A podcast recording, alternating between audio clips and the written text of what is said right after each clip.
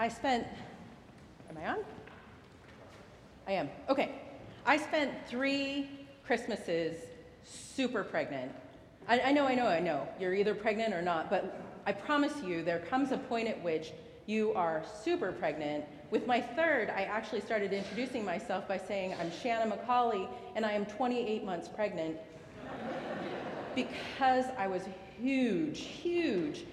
And what, in my first pregnancy, I interviewed when I was about at that stage. And when you get to that stage, the baby and all of the things around the baby start pushing on everything because there's just not enough room in your body anymore. And so it's your lungs get pushed up, your bladder certainly gets pushed, and lots of things are out of place. So I'm in this interview, and um, my lungs are not able to fill all the way, and so I'm panting as I answer their questions. So they ask me a question, and I answer a little, and I'm like, hold on, hold on, I'll, let me finish in a second. And everybody is sort of going, is she gonna go into labor? Like, it's not labor, it's not labor, I promise, I just can't breathe. So, somewhere around the eighth month, for me, with all three pregnancies, I started to panic that I would die in labor. It was this really constant fear that sort of filled my imagination.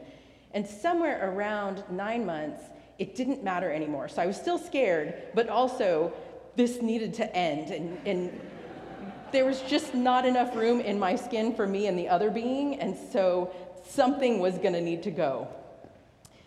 This is the moment that Mary is in chronologically. But in the church, we're at Advent 4 and not at Christmas Eve. So tonight will be Christmas Eve. Come back. I hope that you do. It will be lovely. But right now, we are celebrating Mary. This is our introduction in the liturgical year to Mary. This is the first time we get to meet her at the very beginning of the book of Luke. And so we start back at the very beginning Mary is ordinary. Mary is so ordinary that we don't get any introduction to her. She's not the baker's daughter or the woman who does the blah, blah, blah. None of that. We don't get any of that. What we get is the angel showing up at her house in Galilee and knocking on the door and entering and saying, Greetings, favored one. And Mary is perplexed. She doesn't understand what's happening. I imagine that you and I would also be perplexed and would also not understand what was happening. And it's really important, I think, for us to remember that Mary was ordinary. Mary was one of us. She was just like us, except the angel came, and the angel comes and says, You are favored, and you will carry the Messiah, the King of kings, the Lord of lords, the one whose kingdom will never end. And Mary says, How? Right? How? She knows about her um, situation and knows that she is, um, she has not done the thing that will make her pregnant. And so she says to the angel, How? And the angel says, With God, all things are possible. And your cousin, who is an old lady and is barren, is now pregnant, six months along and then Mary doesn't have any more questions. And she says, Here am I. It's really unwise and it is absolutely impossible. Mary is in a dangerous situation socially. This is not what unwed young, I mean, really a child, not what unwed people did at that time, women. Um, and Physically, she knows, she will know for sure, she will have known people who have died in childbirth. So she will know not only that this is socially dangerous, but also that it is physically dangerous. And she says, yes. I wonder, I wonder if Mary is the first person that Gabriel asked or the last. Can't you imagine other young women saying, cool, cool, but no thanks, right? Because that was the sensible thing to do. But Mary, Mary said yes. I wonder what unwise, impossible thing you are being called to It's the end of the year. It's when we start thinking back on the year that has passed, when Time Magazine and CBS will tell you who died. When you look back at 2023 and you look forward to 2024, what unwise, impossible thing is the Spirit calling you to? This meme kind of pops up in my feed every now and again, which is it says, Somewhere, someone is waiting for you to live your call so they can live theirs. Who might be waiting for you? What might they need you to do so that they can do their thing?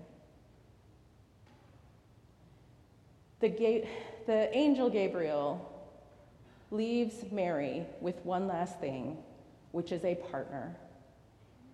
The angel says, Your cousin is pregnant.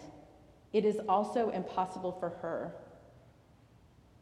And so Mary goes and finds her cousin, and together they celebrate, they rejoice. They are able to walk together, or maybe waddle together, I don't know. Towards the end, it gets, you know, something. But here's the thing the angel gave you and me someone too. In fact, the angel gives us to one another. There is some impossible, unwise thing that you are called to, and that I am called to, and that we get to walk with each other through. Have y'all been here on a Wednesday, Wednesday morning? Some of you have. I recognize, I know some of you are here on the regular. On Wednesday mornings, this Kempton Hall becomes a totally different place.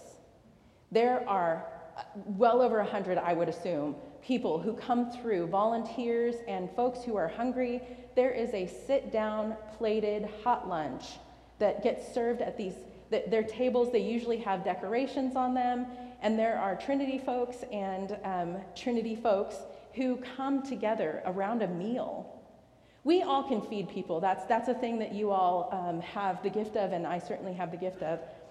There is something exponentially amazing about the way that the Wednesday lunch happens here. In fact, the lunch that happens every day, except Sundays, here at Trinity, where it's not just people feeding each other, but it is people, a community, feeding a community.